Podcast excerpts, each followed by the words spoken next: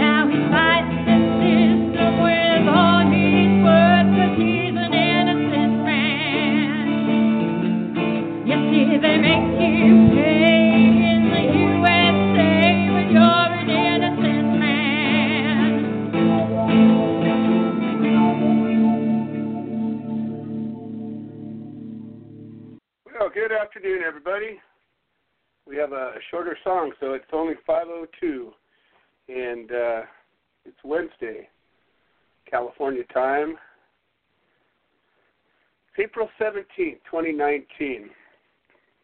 And a funny thing happened to me six years ago today. I thought it was six years ago Sunday. I celebrated a couple of days early something that uh, hadn't quite happened yet. But that's what happens when you know things are going to happen. Uh, they do. That song that we opened the show with is called uh, Guilty Man, and it was a song that was written by some friends of mine up in Oregon while I was locked up in the Twin Towers for the, I don't know, second or third time. And it's a story about a guy who grew some plants to help some people and got accused and um,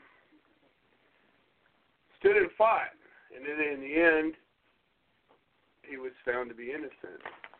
And of course, this story was my story. But at the same time, you know, when it was going on, I always said, and I say today, it wasn't about my story. It was about what what it what good comes of it. What are we doing with these cases that that we stand up and fight? What comes out of it? What changes are we making? And on April 17th, 2014, I walked into court for the I don't know 200 and some time over six years, and I expected uh, to set a date for my new trial. Uh, the judge was not particularly friendly. He was uh, willing to toss me in jail um, just before Christmas, the year prior to that, because my bail uh, company had decided because the bail's so high and they could get extra money that they were going to renew uh, my bond. So for those of you who don't understand bail, um, when you get given bail, you have two choices. Well, there could be third choice. There could be a property bond theoretically, but Um, generally, you have two choices. One is you pay the amount of bail. Now, if you do, so if you have a small bail and you have some money socked away, say your bail's ten thousand dollars, and you put ten thousand dollars down. What that is is it's a it's a payment that secures your being out. That says, well, as long as that ten thousand dollars is in our hand, you're going to show up to court because you don't want to lose it. And then when your case is over, you would get that ten thousand dollars back. But most of us don't have ten thousand dollars sitting around. And in my case, I had two hundred and fifty thousand dollar bail because I was a dangerous man and I was accused of selling plants to sick people.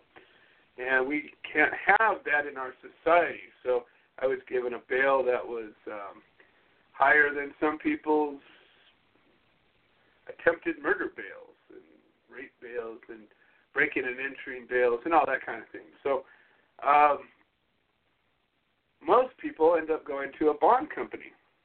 And what happens there is you have to pay a percentage of that bond, and then the bail company puts up the rest. And generally, it's around 10%, or if you know somebody, it might be less. Um, so if you had a hundred thousand dollar bond, then you would have to come up with ten thousand dollars. If you had ten thousand dollar bond, you'd have to come up with a thousand dollars. That sort of thing. So in that case, your money is forfeit you don't get it because the bond company put up the whole bail. You just put up a little bit. That's how bond companies make their money. So in my case, of course, I had a two hundred and fifty thousand dollar bond and had no money. So we were able to, uh, you know, because of Kathy Z putting up her retirement, and the first time uh, Laura and Kathy put together their their savings and their money and got me out, and then the third time. Um, Letitia Pepper's mom put up the money. All those three times, that money was never returned. So that's a whole nother scandal that goes on in in American court systems, and I think uh, we just passed something in California, and I don't know if it actually passed or if it's still in the works, but they're they're changing the bail rules. And the other side of it is, is they they do what they call a 1275 hold, and what that says is that um, you even if you have that money, you don't get to necessarily just put it up because it might be illegal money, it might be drug money. So they will force you to prove where that money came from before you can post it as a bond. Well, all of those things happened, and uh, so I walked in to court on April 17, 2014, on what we call a trial readiness conference. So if you've ever been to court, if you've ever had a trial yourself, you know that you'll go through a series of different elements. You got pre-trial, you got arraignments, you got motion hearings, you got all these different reasons you go to court. And then finally you have what they call a trial readiness conference, and that says – you show up at court and say, all right, both sides are ready to go to trial, and then they set a trial date. So um, it was my understanding that that's what was going to happen. I showed up to court. Um, like I said, I think I counted it was over, I think, 200 times total that I ended up going to court for these cases. And I showed up, and there wasn't very many people because you learn over time that you don't necessarily call for court support for every hearing. When you have 200 of them, um, you can't expect people to be able to attend that many because you got to take time off work. It costs you to go to court. Um, well, your opponents get paid, you have to pay. A little bit lopsided, as you might understand, um, and hard to get people to take time off of their busy days, especially to go to a place like court. Um, but we did it, and we we had a lot of people over the years that would attend. But what we finally did was we said, well, we'll let you know when it's an important day to come.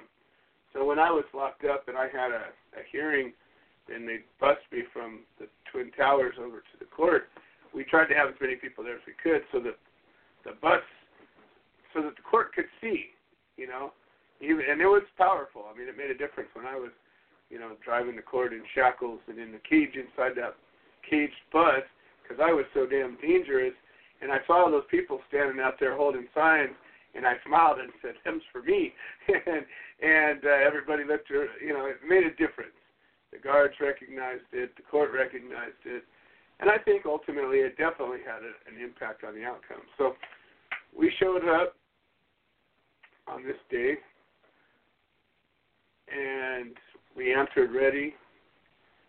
And then the prosecutor walks up to the judge and says, Your Honor, uh, prosecution is, or the state has decided uh, to dismiss this case because uh, we had just had ruled in our favor from the appellate court on the previous trial, and it had been now several years. I mean, it had now been four years since I was uh, originally charged, and the expense they'd spent over four million dollars on my case already, and they just determined that it wasn't worth pursuing. After all of that, all that hubbub and all of that grief and all of that destruction and devastation to my life, yeah, we're good. We're just going to let it go.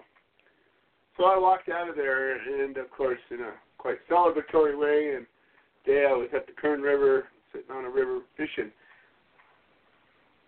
But that wasn't the end. And for anybody who has ever faced a case and knows anything about the system, you realize there's more more than one kind of court. There's state courts and local courts and family courts and probate courts and federal court. Well, as you know, federal law is much different than state law, and um, federal law doesn't have any place where you can legally have 3,000 plants, as I was accused of. In fact, federal law would say that if you were found to have 3,000 plants, you would be facing a mandatory 10 years in prison. And the federal government, as it turns out, has a five year statute of limitations. So once the state drops the case, the feds still have five years in which to file these same charges on you. Or maybe they make a different case, but they've got five years. Well, if you take April 17th, 2014, and you fast forward to April 17th, 2019, you'll have a span of five years. And although I celebrated this on Sunday because I, for whatever reason, forgot and thought it was on the 14th, I reviewed my notes and discovered that it was actually the 17th. And today is the day I can say officially, fuck the feds. I cannot be charged for those crimes. If you want to charge me for something, you got to build a whole new case.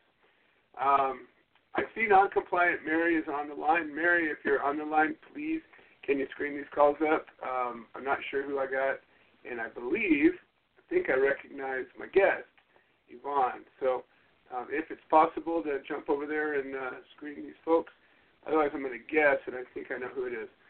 Um, but I want to bring up one other story, and this is a story that came up. I'm going to be going to um, Washington D.C. in about a month, month and a bit, to go talk to the FDA about CBD. And you know, it's just a piece of the puzzle, of course, and and the FDA is looking to regulate CBD and and and to be, you know, very careful about how we allow these substances into our food supply and all of these things. And the thing that isn't been mentioned is that as far as we know today, there's no known lethal dose of CBD or THC for that matter. Um, you can eat cannabis oil until it puts you to sleep and makes you throw up, but it won't kill you.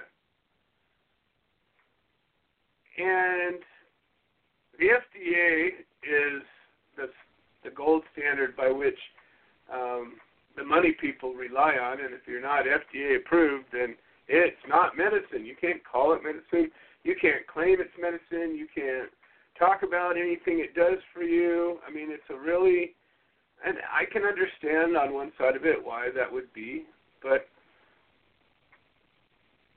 we look at the FDA and doctors. You know, you have you ever had a relationship with a doctor? I had a dad who was a doctor, so I grew up with a lot of doctors in my life, and I know how so many of them are. And of course, it's a broad brush to say that they're all like that, but um, ask a doctor; they'll tell you. You know, they're fucking gods. You know, they think that their shit doesn't stink and that anything that they say is is true because they said it no matter what. And how dare you think or challenge anything that they uh, say or do or anything like that? And at the same time, they're a bunch of pussies, and I can understand why because they spent so much time and money getting that that medical license. And I not that I don't respect them. I've never got a medical license, and I have been around a lot of people that have, and I know that it's quite a feat to do it. And I absolutely applaud their abilities, and, and you have to be pretty smart, and you have to be pretty focused, and you have to be pretty committed to being a doctor. So I absolutely respect medical professionals.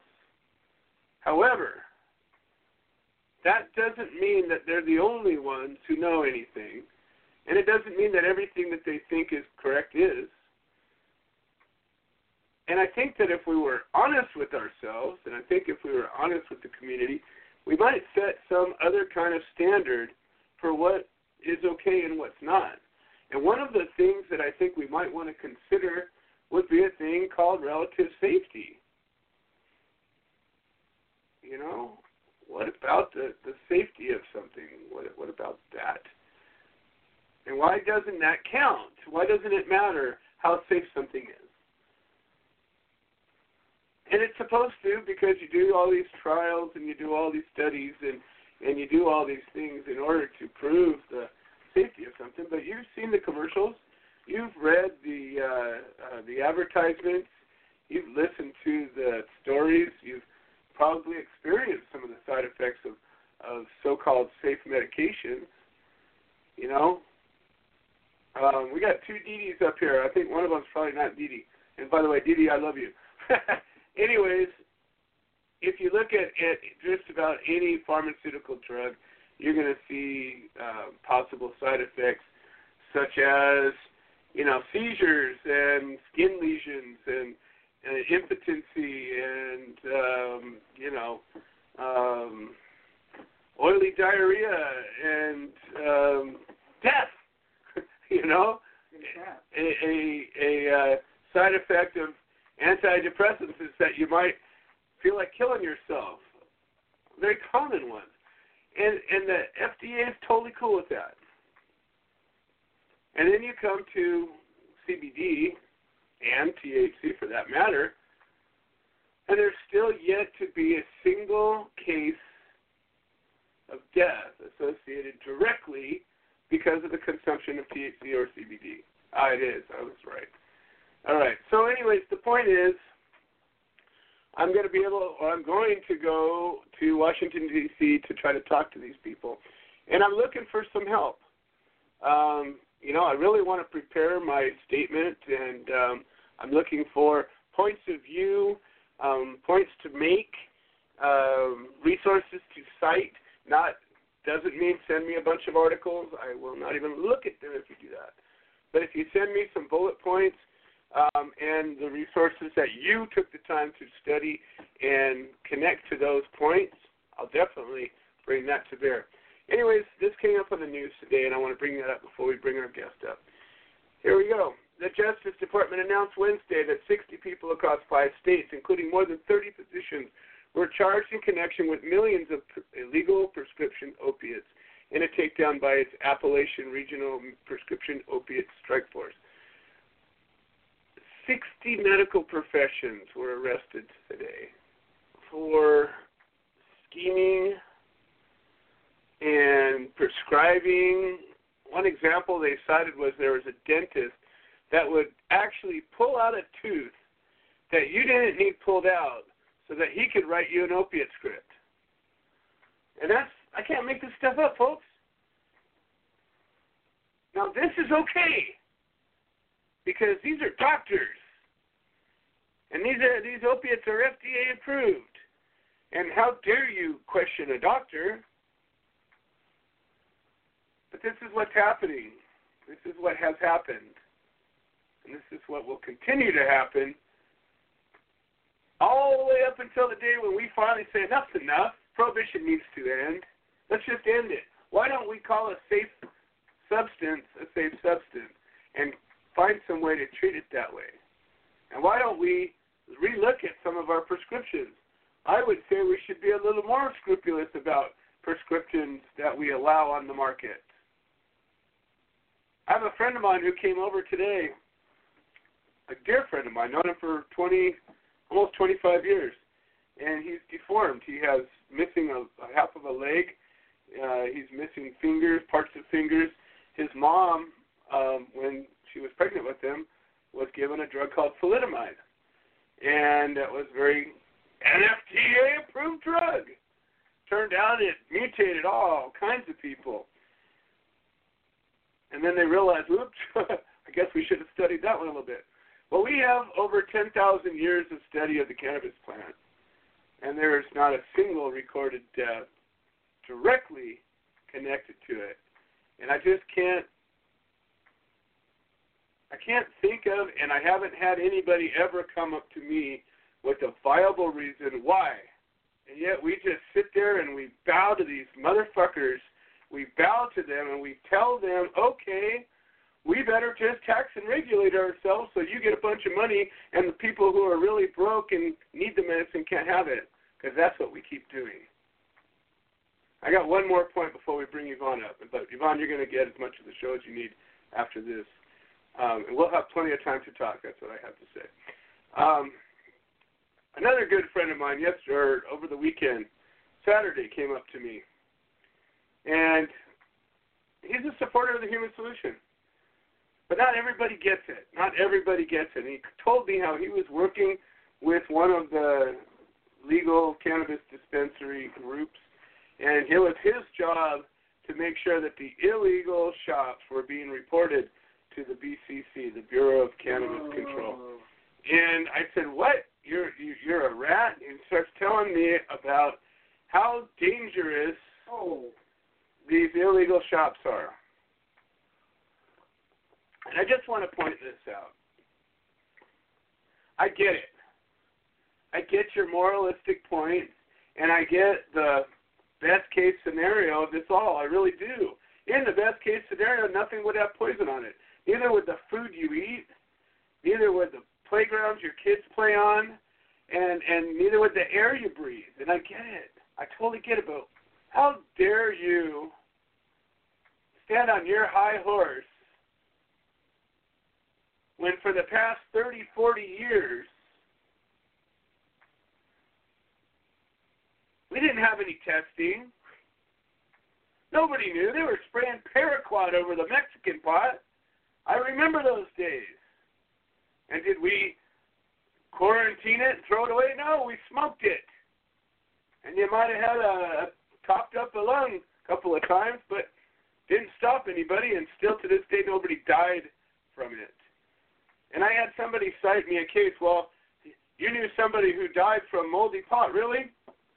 I'll bet you if I looked at that medical record, there might have been moldy pot as one of the reasons for this death, but I guarantee you there was more going on than that. And we have been ingesting pesticides. What do you think the cancer rates are so damn high right now? We're not going after the pesticides. We're going after the people who didn't follow those little rules and pay all those exorbitant fees and taxes. And ultimately, it boils down to competition. Those people that did don't want those people that didn't to have a seat at the table. And I asked him, I said, so what about people on fixed income that need oil? Oh, well, uh, he didn't have an answer for that. So is it okay for a few people to make illegal oil for those people? Uh, uh, uh, uh, uh, didn't have an answer. All right, Yvonne, sorry, we're going to have to go to Craig Cesal, but we're still going to give you all the time you need. Craig's calling from federal prison, and he always gets his 15 minutes. This call. This call is from I guarantee you will get the rest of the show. inmate at a federal prison. This call is being recorded and subject to monitoring. Hang up to the. Craig Cesal, how are you doing today? Hello, Joe. I'm looking out the window, and it sure looks emblematic of a federal prison. Oh, I geez. see a big overhead light with the it's turned on. Beyond it is two fences with a whole lot of razor wire on the top. and a guard tower. But believe it or not, there's no guard in the guard tower. There's a mannequin. What? There's still a guard tower. They put a mannequin up in the guard tower. yes, yes, yeah. For some reason, they they didn't want to pay guards to sit in the towers anymore, so they put mannequins in them. Wow, wow, that's crazy. Nobody, nobody catches on that they just don't ever move. Actually, they get out in uh, Atwater, California.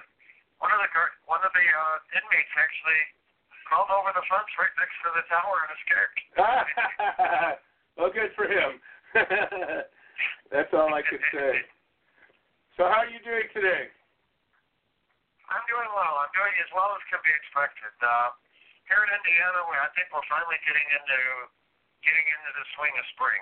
Granted, there's some rain, but uh, today topped uh, 70 degrees. Tomorrow will be in the low 60s, but we're we're starting to get away from that winter weather and starting to enjoy the outside again. Nice. So, you're going to be uh, involved in the softball team again this year? Yes, yes. The field's all set up. We had practices out today. We're going to have pickup games this weekend, and I'm working on putting all the teams and the schedules together this weekend. So, commissioner, and it looks like it's going to be. I'd have to think anyway. Oh, absolutely. Well, you know, it's a it's the weirdest thing. Oh, there we go. We're we're back together. It's it's the weirdest thing. Um, you know, there's all these cases, and the federal government picks and chooses. I mean, in, in Colorado, they just busted a bunch of people, but you know, today the feds just busted just busted 60 doctors for uh, a conspiracy to uh, write prescriptions for um, opiates.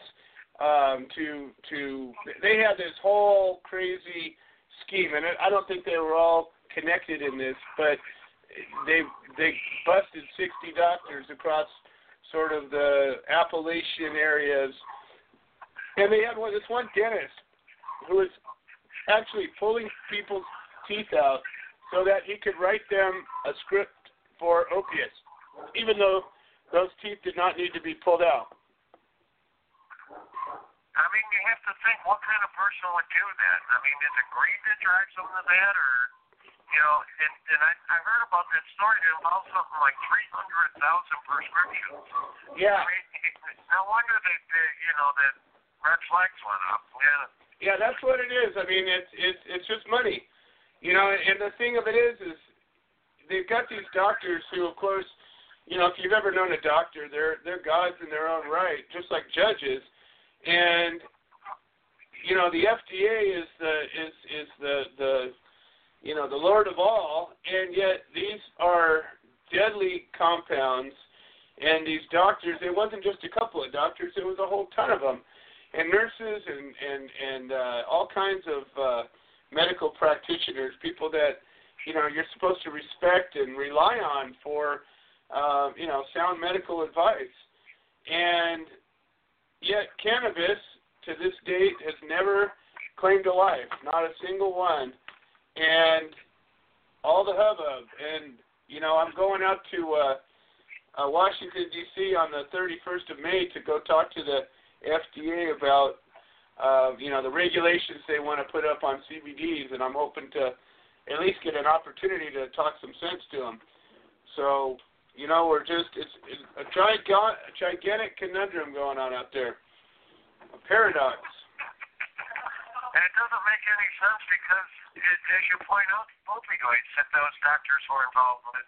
I mean, we've all seen the numbers in the news of how many people die per day, per hour. I mean, it, it's it's a sickness that's you know just hard to fathom.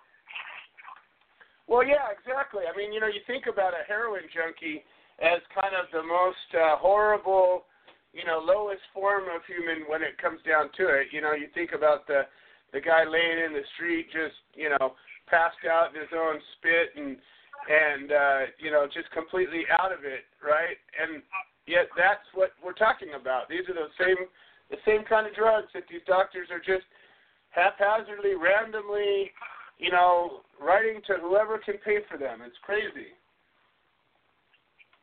Yeah, it's it's hard to hard to fathom. But then again, they they point to the likes of uh, you know, El Chapo and you know the famous drug dealers to say, you know, look how many people died as a result of taking you know cocaine and whatever else they traffic. Oh, and heroin. Oh, yeah.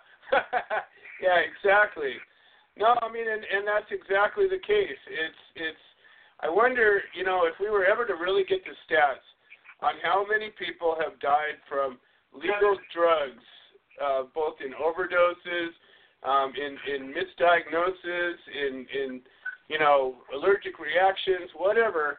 I, if if we could get a real number on how many people have died, you know, since since medicine had been regulated and and um, you know controlled by the government. And, and our government still has uh, such misdirected drug policy. I just got pulled up a couple of days ago by one of the lieutenants in the corridor.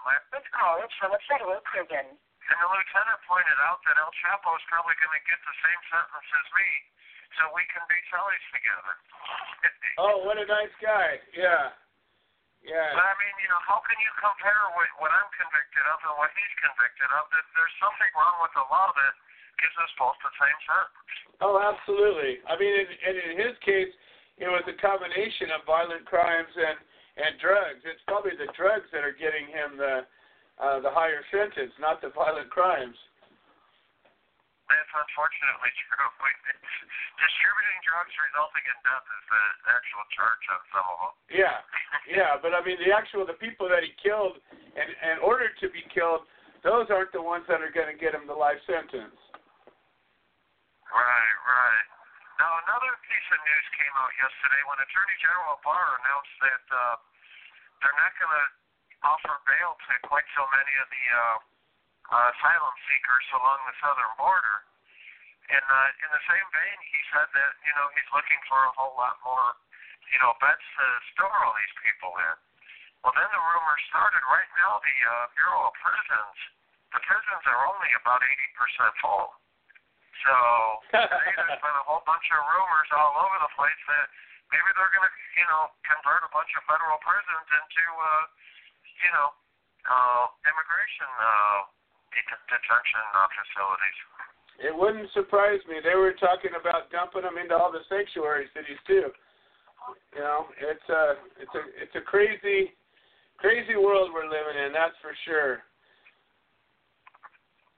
I do understand that you know a lot of people are in bad situations in other countries and all that, but uh, unfortunately we we can't just have open arms as a country saying we're going to make all our people take care of you. And I mean a lot of these people because you know my husband beat me my neighborhood was bad for my kids and all that. You know you got to wonder how many of them. Why didn't you fight to save your neighborhood?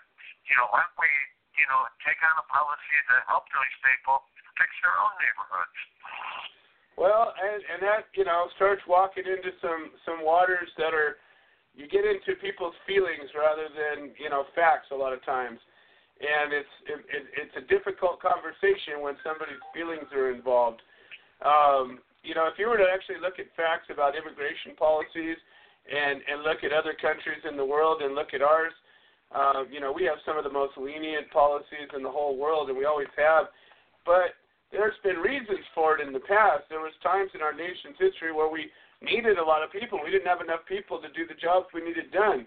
And there's been times in our history where we had enough people. We didn't need more people. So, you know, for for a country to have the sovereignty to make its own policies as it sees fit is kind of part of the sovereignty of a country, isn't it? It is. It is. I mean, we need immigrants. I mean, we need the right immigrants, people that are going to come here and assimilate, and they really want to be Americans rather than just escape from where they're at. We want people that want to come here to be Americans, and I mean, of course, they're welcome. I mean, we we do have room for plenty more people, but they've got to come here to you know to to take care of themselves and uh, you know to be uh, productive Americans. Well, you know, it's funny. We kind of veered off of a course, but why not stick with it for a minute? Um, some of the people that I've found that get the most angry about immigration problems are the people who are immigrants. Sorry, that's my dogs going crazy out there. They uh they end up liking to I don't know start a, a an orchestra. Anyways, some of the people that I've come upon in my life that have been the most upset about immigration policies are those immigrants that came over here and did it legally. And you know, these are people that are upset at people from their own country because they went through all this trouble and all this hassle and they respected the the the idea of uh, U.S. citizenship to the point where you know they became one, and then they see all these other folks that are basically just taking the same rights without having to do anything for them. And and I've had all kinds of immigrants, not just Mexican immigrants, but from many other countries that uh, you know frankly feel very strongly about it as well. I, I agree. I agree. It's it's you know really an uphill fight because, like you say, on one hand we need immigrants, but on the other hand we need the right immigrants. And how do you how do you separate those two folks? Well, it would take an effort and some common sense, which might be uh, part of the problem. But those things are kind of hard to hard to come by in this place. Well, there's your first speech, Craig. I'm going to go ahead and give you the floor to to, to finish your thoughts. Well, as you know, uh, our Congress hasn't been real productive here lately in terms of getting a lot of legislation passed and really moving forward on you know, immigration and healthcare and all that, but let's get them to look at drugs. Let's get them to look at, you know, how are we treating marijuana? Why am I getting El Chapo? Why do our laws do that? Why do we put so many people in prison for uh, drug offenses for sentences three to four times as long as people in prison for violent crimes? Let's let's redirect our criminal justice system to really protect people from harm rather than harming people by putting in, you know, uh, people that, you know, deal with marijuana or that in the prison and, and never hurt anybody. I couldn't agree with you more. And, well, there you go, 15 minutes. Well, the good news is, is at least, uh, you know, if you don't know, Craig is uh, the commissioner of his softball league. And, uh, once a year, or at least you know as of last year, he gets a little bit of a respite. He gets to he gets to have uh, something outside of the the nightmare of prison um, to deal with. So um, it's good that he's got at least something to keep his mind, you know, off of the nightmare that might be if you were to consider what it would be like to have a life sentence in federal prison for pot. And I'm going to make one final point before I turn it over to Yvonne. I've been looking forward to uh, continuing our conversation. And it's this I've been allegedly involved in, in cannabis cultivation and and production of medicines and and wheeling and dealing and this and that and all of these things that were a 100% illegal back in the 80s when it when I began, or allegedly, and has run through various different courses in cases of of um, legalities. I was ruled by one judge in Riverside County uh, in 2010 that I was found to be compliant of all California laws, and my case was to be dismissed, and all my property was to be returned, and it was. And five weeks later, I was raided and charged with a whole bunch of other things. And five years later, that case was dismissed. And five years later, the feds have finished their statute of limits. But at the end of the day, I've kept doing what I'm doing because it's the right thing to do. I believe in what I do. And it bothers me a lot that now that uh, so many people believe that we are okay, we're legal, it's over. Um, I get people approach me on business ventures and and and propose partnerships and every kind of thing every single day. And yet none of those people want to help finish the job. I got people who call themselves activists and they got some side venture going on and that's all they spend their time on now and I'm still looking to finish the job, and I'm looking for people that realize that until we create a world where you can't get locked up for this plant, no matter what, you just can't, because it's not a crime anymore. That until we do that, there's still going to be Craig Cesals out there. There's still going to be people that are victimized by a bad system. There's going to be still laws in place that should be broken. And we've talked about that endlessly. I know so many people that have been put in a spot where they have to make a decision between following the law and saving the life of a loved one. And plenty of them get stuck. And they end up moving. They pack up and move because they're not willing to break the goddamn law. My heart. Because I know what hardships people have gone through packing up their whole families and moving to a place where they feel safe. And even in those places, people are getting locked up. And people are ratting on each other because you didn't sign this paper and you didn't pay this fee and blip, blap, bloop, whatever it is.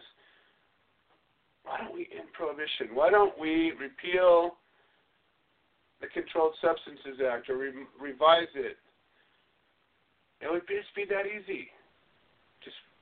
Make it not illegal anymore. Yeah, I know. All the money that we could make. There's lots of ways to make money, folks. All right. We're going to get on to Yvonne. We're going to just jump right back in and continue our conversation. Yvonne, I apologize for taking so long to get to you, but I can assure you we will have all the time we need to complete this conversation. And uh, how are you doing today? Oh, I was listening. It didn't seem like it was Whoa, long at all. gotta- It was a very interesting conversation. It just it You know what? I have my my speaker my sounding really low. Hang on a second. I'm gonna try. uh, uh, uh, There we go. All right. I have my sec- my other phone is working. The speaker didn't work on the other one. All right, we're good. So yeah, we um, we we we have a lot of interesting conversations on the show, and you know, it just it drives me nuts because people uh, people really just don't get it. They just don't get it. They they think that a law got passed in your state and um, everything's good. And so, in those states where these laws get passed, people are still getting locked up.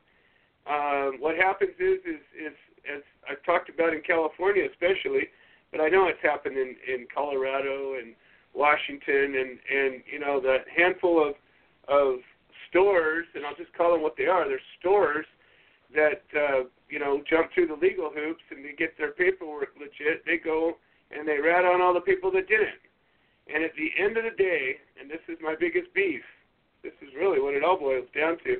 People that need cannabis medicine oftentimes are on fixed incomes. And they can't afford the prices that these licensed places charge. And so we don't have an answer. All, all of the, you know, tax and regulate stuff, it literally removes from the equation most of the people that need the medicine the most. my solution is uh, do what you need to do anyway. Keep your head down. Don't get caught because you're not a criminal until they catch you. Oh, I couldn't agree more. I um I, I have walked walked both sides of the fence for a long time and uh just you know I, I think that there's there's two parts to that though. That's the first part is break the bad laws because they're bad laws. But the second part is, you know, we have the power. We're the jurors. Okay? They're, they're, they're, we don't have paid, or we have paid jurors, but we don't have people that get to select who gets to be a juror. And if we educate people about their right and their power to nullify a bad law when they see it and when they hear it and when they see it, a law is unjust or immoral, they have a right and an obligation to to vote not guilty if somebody's being charged of a crime. And if we could educate Our- people to that, you know, I I think that, and at the same time, if we could get people to have the courage that if they get busted, of course we don't want you to get busted, and certainly don't go out of your way to get busted. But if it happens, stand up and fight. You know, stand up and fight because you don't have a chance to win unless you do. And then we got to teach the people One that look our when you go ahead. one of our Tennessee um, very strong activists here in Tennessee, uh, Melanie Cashin, she stood up and fought them. It wasn't, you know, a huge, huge charge. She only had, you know, just a few grams, but in Tennessee, a few grams and a pipe or roach clip or anything that be considered paraphernalia is gonna wind you in a big bunch of fines or in a federal prison. But she ended up she fought it and um she beat her case. And a good thing that activists can do, and it's what we try to do in Tennessee, is if you know somebody's going to be in court, do everything you can do to get you a not a cheering section. They'll throw you all out, but have a big presence in support. You know, whoever is in court fighting, and that's something else that we've been um, trying to do in Tennessee. Well, you know, um, Tennessee's not going to get anything until it's federal. I mean that that's just that's just how it is. We had a really incredibly weak, very limited medical cannabis bill, and it didn't even pass the the full committee. So, and we don't we're not a ballot initiative state, so you know it's it's people, especially in states like us who do, you know, don't have a ballot initiative. We, I mean, it is our lawmakers, it's our legislators who make these laws, but these stupid people keep voting in the same legislators who are prohibitionists and I've got to lately now. I'll just tell them, you know, well, you knew how this politician stood on cannabis before you voted for him selection, and you know, cannabis may or may not be your prime issue that you look at. But if it's not your prime issue and you elect the prohibitionists anyway, and you vote against your cannabis interests, don't complain because you voted them in, and you knew what the you know, you don't pick up a snake. You see a snake on the ground, you know it's liable to bite you. Don't pick it up. But people do when they vote. Yeah, I couldn't agree more. Um, you know, I have a congressman that's been seated since I've lived out here over 20 years, and uh, he's horrible. And uh, every election cycle, I see his signs go up, and I see a couple of people, you know, run against him, and every year they keep get they keep voting him back in. And uh, he's not a friend of ours on any level. And uh, I just, I just, it's endlessly frustrating, uh, you know, to see the lack of attention people spend when they when they cast their ballots. The other thing is judges. People, many judges' seats are elected, and we keep voting these judges without knowing anything about their uh, their record and and and the things that they, you know, judges legislate from the bench, whether you believe it or not, whether Yep. you like it or not, they do. And there are judges that are lenient on nonviolent drug crimes, and there's judges that are, you know, mandatory every time on nonviolent drug crimes, and and it goes on from there. But you watch the same judges, the incumbents always win. You get in once, generally you're appointed in, and then you just stay in. Very seldom is a judge ever unseated, once in a great while. Well, I want to talk about your campaign because last year you ran for governor of Tennessee, and that's really an amazing feat. Um, you know, based on on your experience and uh, you know your life experience going into this um, with are, are you legally blind at this time? I know I, we, we I am you totally blind. And I lost all of my sight when I was 29 and then in 2005, I had to have both of my eyes removed because of they were deteriorating, and I had to be on that oh horrible, horrible fentanyl patch because that's the only thing that would touch my pain. Um, and I couldn't smoke at the time because I just graduated college and I knew I was going to probably be drug tested to, you know, get a job. And I, you know, I thought, you know, at the time I would be fine, but that fentanyl, that was the that's the worst thing. That's one of the worst things that's ever happened to me. I still, I'm sitting here, my heart's sitting here racing now, just thinking about just how horrible it was and then I ended up getting a job after I'd gone through the withdrawals and stepped myself down with my doctor's help. I got lucky. I had a doctor. We knew going into taking the fentanyl I was going to have problems, but we also knew that working together, a good doctor patient relationship, and she let me help my own, you know, step down process on it. But then after I got my job, uh, it was at university hosting a radio show, and I asked the president of the university. I said, "So, are you going to drug test me?" And he's like, "No." And I'm like, "Wow, I wished I'd have known about this before I was taking all that fentanyl and everything." wow. But so running for governor, I actually I took a page out of Jack Herer's book and my entire campaign was solely cannabis. You talk about economics, I'd talk about cannabis. You talk about crime, I would talk about cannabis. You ask a question about health, I would talk about cannabis. In one of the um, forums I attended, the question was, well, what do you see as our three worst problems in Tennessee? I said, well, you know what? Let's just change that around a bit. Let's don't talk about what the problems are.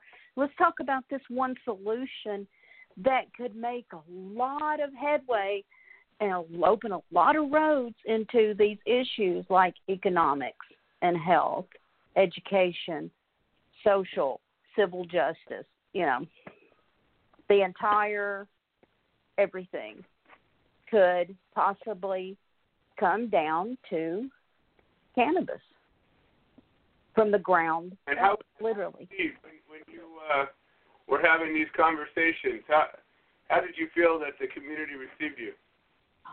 Oh, community received it very well. In Tennessee, we had unofficial polls done by our local all of our you know local TV stations, but we've also had two scientific polls done through Vanderbilt University and then another Middle Tennessee State University that polled a good 80%, and now it's even higher, who would approve and would want medical cannabis. And uh, legal cannabis, cannabis for adult use. They called it recreational. I avoid that. I just like the term adult use. Um, was at least 60% in these scientific polls, and these legislators are not listening to their constituents, they're listening to our law enforcement. That's our biggest yeah, opponent in Tennessee. Sure. So what was um, what was your uh, your opposition like? Well, I really didn't have a lot of opposition being an independent candidate. Uh, we had an interesting gubernatorial election last year. We had a Republican, 27 independent candidates. Wow. Because they were saying the election commission and uh, the Secretary of State was saying, well, if y'all run all of the, if y'all run independents, that's just going to be more make a more difficult ballot. So we just wanted to show them how difficult it was since they kept denying third parties ballot access in Tennessee. So we had we ran 27 there were 27 independent candidates and there was a group of us that ran kind of together and we you know helped each other out and we called ourselves the Tennessee 20 and but my political aspirations started farther back than that they started back in strongly around 2013 when I got heavily involved with uh, cannabis activism work. And I knew we needed somebody at some level, whether we knew I wasn't going to win governor. Let's just, you know, call it like it is.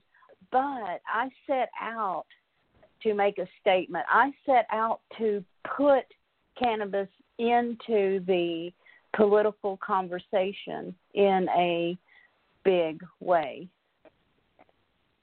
And I, that's, a, that's a noble, uh, it's a noble act. I think that one of the things that troubles me a lot is that our actual contending uh, candidates don't ever share their opinion about this. They always sidestep it, skirt it, every time you know it even gets brought up, generally they don't even let it get brought up. But that discussion just really doesn't happen.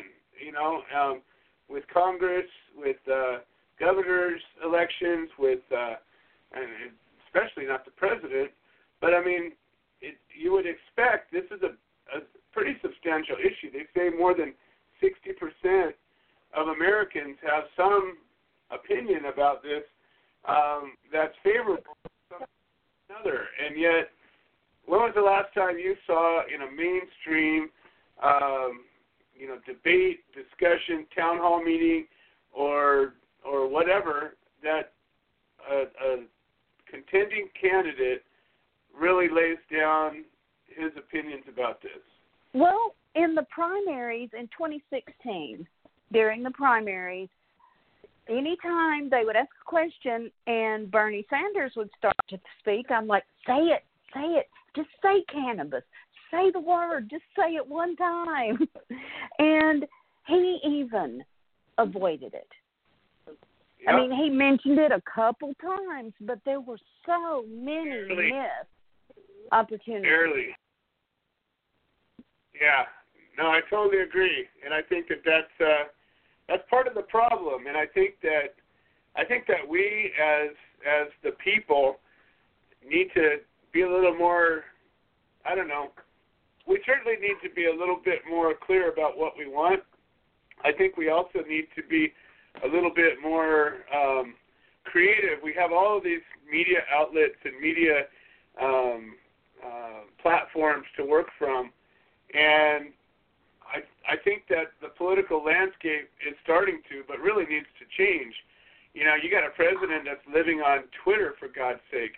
You know, I mean, we have we have. So uh, here, you know, here's Say again? something. All of you, all of the listeners, here's something you can do.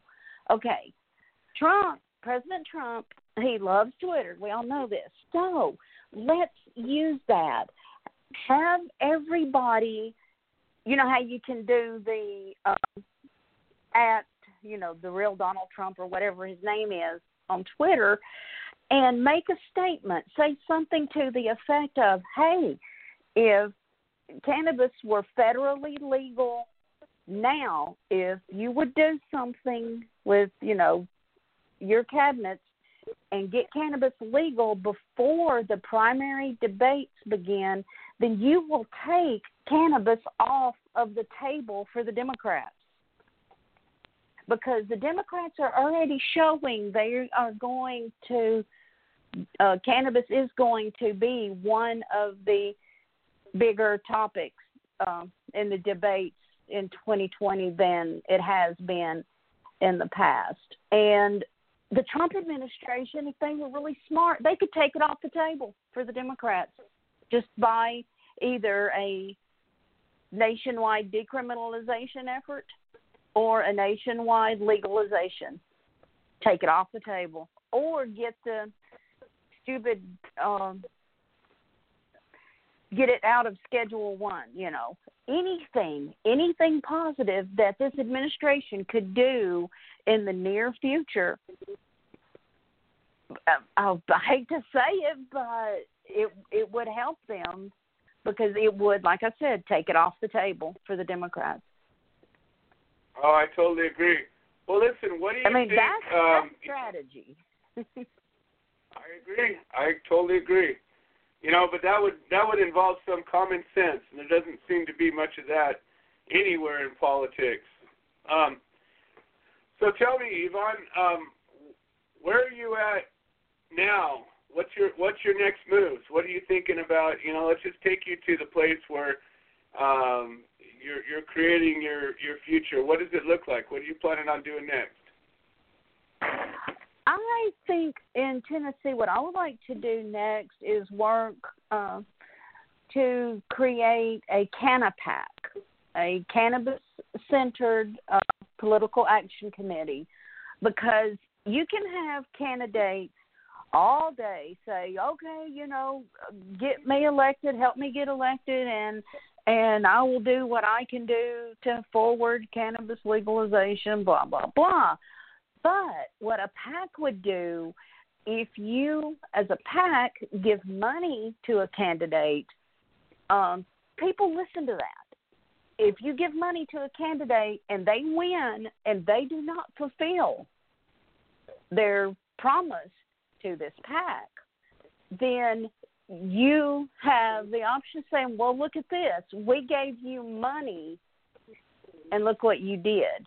And people, the general public, will pick up on that, and then the chances of this candidate winning reelection is slimmer than it was. And plus, you know, if you work as a whole together, if the entire Tennessee cannabis community would work together, maybe we could get some better voices in our legislature. But I think federal's where a lot of focus needs to, in Tennessee especially, we need to, the activists need to just say, screw you, Tennessee General Assembly. I'm going to work on federal legislation. I mean, it's just they've got Tennesseans begging for crumbs and kissing ass here, and with the limited Republican, I call it the low, um, limited condition, low THC, oil only political cannabis bill. That's all we've had. Yeah, that's that's in my and opinion I just what we went call to a work. CBD store today, and the oils and tinctures and everything, the non-smokables, that stuff's expensive. Yep, it's true. And you know, at the end of the day, um, that's the price of, of prohibition. You know, the people that are out there trying to make it, um, you know, they're facing huge risks. Even though you know with CBD that supposedly you don't have the same risk. But I had a package seized in Canada just the other day, and the Canadian government took it and sent me back a letter saying, "Sorry, uh, we're keeping it. You can't have it back." And I also know of CBD shops that have been raided. You got DEA or FDA, sorry, um, threatening all kinds of things. And at the end of the day, you got Carl's Jr. getting ready to put out a CBD burger in Right. Colorado. Right. So it's just a whole bunch of of uh, mixed up, nonsensical things happening all at once. And the one thing that would make sense of it is if we all just said, you know what, enough's enough, and we just need to end this. And you know, um, that's where I stand. And I don't know if you know, but when you were talking about uh, bringing people together in court, the Human Solution International, my the organization that I'm CEO of and that this show is based on, um, that's a big part of what we do. Court support is uh, uh, we teach people how to do it. We have we have guidelines. We have solidarity ribbons that we make for everybody to wear. We have really a whole plan on how to uh, show support, how to do a, a, a civil protest, how to rally if you need to, um, and not not do damage to the defendant, but rather be supportive. I went through a case that lasted Mhm. six years, and if it wasn't for the supporters in my trial, I'd probably just to just be getting out of prison right now. And uh, instead, I'm a free man, and, and I have no criminal record, in no small part because of all the supporters. So I would absolutely um, want to welcome you to participate with the work that we're doing. I would love to uh, engage uh, some of the stuff. Now we're a 501c3, so we couldn't directly be part of a PAC, but um, I do think that that's a good idea. Um, and so to further that conversation, do you have um, a, a plan laid out to set this PAC up, or what's your thoughts on that? No, we're just now like getting people interested enough to get a small group together to get this actually started. A friend of mine and I, we've both, um, he's been on the two different uh, board of directors with me um, for cannabis reform, and it's something that he and I have been trying to work on and now I think is more than time to we're going to we're going to give it a one really hard push and see if we can't really get something like this um, started. We have a really strong um, in Tennessee. It's gaining ground. A really good libertarian party here in Tennessee, and cannabis um, legalization or you know all things cannabis is at the forefront of what um, the Tennessee Libertarian Party hopes to see happen in Tennessee. That, along with, again, I stress again, fair ballot access is a lot to do with it because the Green Party and the Libertarian Party, we've been all about cannabis legalization since both parties have formed. We don't sit here, well, we're for medical, but we've got questions about recreational, blah, blah, blah, blah, freaking blah. Yeah, I couldn't agree with you more. I think that uh, you know I could take an argument on anything and say that all use is medical if that's your point of view. But it is meanwhile, all I do think medical. this freedom issue, and it's really not about any of that. It's about this is a, a, a plant, a substance that has never killed anybody, and how dare the government think that it had the right to tell us that we can't have it. And that's all. It really shouldn't be more than that. And they're that's going where, on all of the all of the propaganda from Harry Anslinger. May he not rest in peace. I'm sorry, but that man that man's a horrible criminal, horrible, horrible man. Um, and and they're still banking on all, all the things that were like reefer madness. That's what the legislators and our law enforcement and the FDA are trying to convince people. And it's not harmful. It was not based on science. Prohibition had nothing to do with science. And I called out uh, the legislators last year. I sent all of them emails and I referenced Harry Anslinger, and one of his statements was, "It will make darkies think they're as good as we are. It'll make our white women want to have sex with," and then it named off a whole list of minorities and entertainers. And I'm like, Hey. so you think darkies think they're going to be as good as everybody else if you legalize? Is this where you think? Wow. Wow, that's crazy. Well, listen, I do definitely want to extend my hand in cooperation, and um, you know, I I would like to maybe uh, find some way that we can work together. My organization has a number. few. Give me a call one day this week. I will absolutely, and we have a um, a, a twice a week conference call that the executive team um, has, and we bring in other people sometimes. So I'm going to give you a call probably tomorrow, and we'll we'll set up maybe to call in Tuesday. Um, we do a call at at noon Pacific time, so it'd be I don't know. Are you Eastern time or or, or Central? I'm on Eastern. Okay, so it'd be three I'm o'clock Eastern. uh, Tuesday. Are you good with that? Three o'clock Tuesday? Yeah. Excellent. Just, I'll call um, you up tomorrow and call and me um, tomorrow I'll, I'll and- you, yeah. All right. I'm just kidding. Uh, it's been great talking to you again. Well, I, I very much appreciate it, and I, I really, you know, we have a chapter sort of in in Tennessee. It's actually a a four state chapter called Southern Style, and it covers uh, uh, Tennessee, Georgia, uh, North Carolina, and South Carolina, and um, we've had you know some activity over the years, but uh, you know in the last few years it's been kind of quiet. So it's it's hard. It's been my experience. It's been difficult to get people to stand together. You know, we work together with Peachtree NORML and uh, Sharon Ravert and some of the other folks over there. We've we've we absolutely have worked with them and would continue to. Um, we consider them to be you know allies in the field. Um, Oh, you probably know Kim really- Smith then. yeah, Kim Smith is actually was my chapter coordinator for the Southern Style. Kim chapter. came from Tennessee. Absolutely. Very Well, I- I- proud I know- of the work she's done.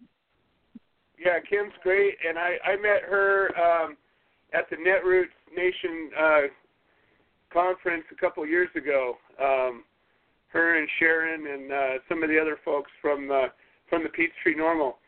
So you know, there's a there's a bunch of people that are that are out there trying to do stuff. I just think that if if we put our heads together, we could come up with one unified plan and get enough people together, and and we have support from you know all around the country through our organization that we could bring to bear and, and help shed light on this. So I absolutely will reach out to you tomorrow, and um, you know let's let's keep this thing going. And everybody has a happy 420 weekend. Absolutely. Well, thank you so much, Yvonne. Yvonne Forsythe, and um, I, I expect that uh, we'll be we'll be hearing more from her, and I can see an alliance uh, getting ready to form. So thank you so much, Yvonne. You have a fantastic evening. We'll talk tomorrow. You too, Joe. Thank you. All righty. All right. So we got Tom Corby to wrap up the show today, and uh, let's see what Tom has to say. Tom Corby, welcome to the show. How are you doing today? Oh, I want to thank you, Joe, Lisa, Becca, always married, and all those great speakers today for another historical show. And believe me, folks, these are historical shows. I really feel we have the momentum to find the end prohibition. Let's just hope these politicians get the get the message. Uh, Don and I want to thank you all again. Frank and Canan here without him. Uh, Donna had a relapse, went back to hospital uh, for her heart. Uh, they got her on heart meds. She's doing really good now. At five hundred dollars a month. Come on, farm. Uh, exorbitant. So we're working with Frank to get uh, Cal Med and maybe get the price down on these meds. And uh, for everybody's sake. Uh, and of course, we're taking your products, Joe. We want to thank you. The oils, PPD, helping so much. Dawn is back home and uh, doing pretty good. She's improving daily. And uh, Good, good. I want- yeah, I want to thank you all again for everything. Um, don't All right, have a whole Tom. lot Well, you say. Hang, Huh? again? No, I said you hang tough, and I heard uh, I heard Donna's back, and I uh, man, we gotta we gotta get her on the other side of this mess. Well, yeah, yeah. Did you want to say anything today? Anything? Hi, everybody on the Top Party Radio Show. And then the, the reason we don't have a lot to, uh, we're not, we, we're adamant of brevity is because we've backed them down in Butte County in Northern California. And this is the precedence we. So you can use these precedents, uh, these other case, case laws, uh, with your case. And always, always get your discovery. Uh, throw that 995 dismissed probable cause. Most, I like to put that all in one motion because it's all probable cause almost happen every time. Okay, I want to thank everybody today and all those coming together. Uh, joining, volunteering to be the solution to find the end provision for all our POWs. No one should go to jail for our plant. Thank you all today. Bring Willie in. Excellent. Thank you so much, Tom. And next week, I believe we're going to have a guest who's going to tell us why this plant needs to be regulated. And uh, he was supposed to come on last week, or not last week, uh, several months ago, and he somehow didn't make it. But apparently, he's going to this time. So uh, tune in next week where uh, I get to finally talk to somebody who thinks that this plant needs to be regulated. All right, till then, let's see what Willie has to say. Hi, I'm Willie Nelson, and the Willie Nelson Teapot Party and I endorse the Human Solution, supporting cannabis prisoners because no one should go to jail for a plant. Have said done. You were always on my mind.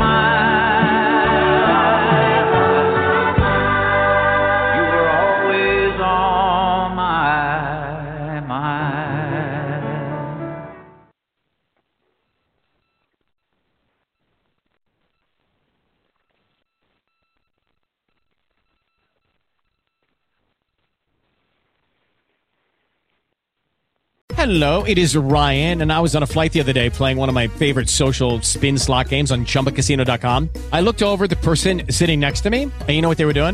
They were also playing Chumba Casino. Coincidence? I think not. Everybody's loving having fun with it. Chumba Casino is home to hundreds of casino style games that you can play for free anytime, anywhere even at 30,000 feet. So sign up now at ChumbaCasino.com to claim your free welcome bonus. That's ChumbaCasino.com and live the Chumba life. No purchase necessary. VGW Group. Void were prohibited by law. See terms and conditions. 18 plus. Tax day is coming. Oh, no. But if you sign up for Robinhood Gold's IRA with a 3% match, you can get up to $195 for the 2023 tax year. Oh, yeah. Sign up at Robinhood.com slash boost by tax day to get the biggest contribution match on the market. Subscription fees apply. Investing involves risk. 3% match requires gold for one year from first match. Must keep IRA for five years. Robinhood Financial LLC member SIPC.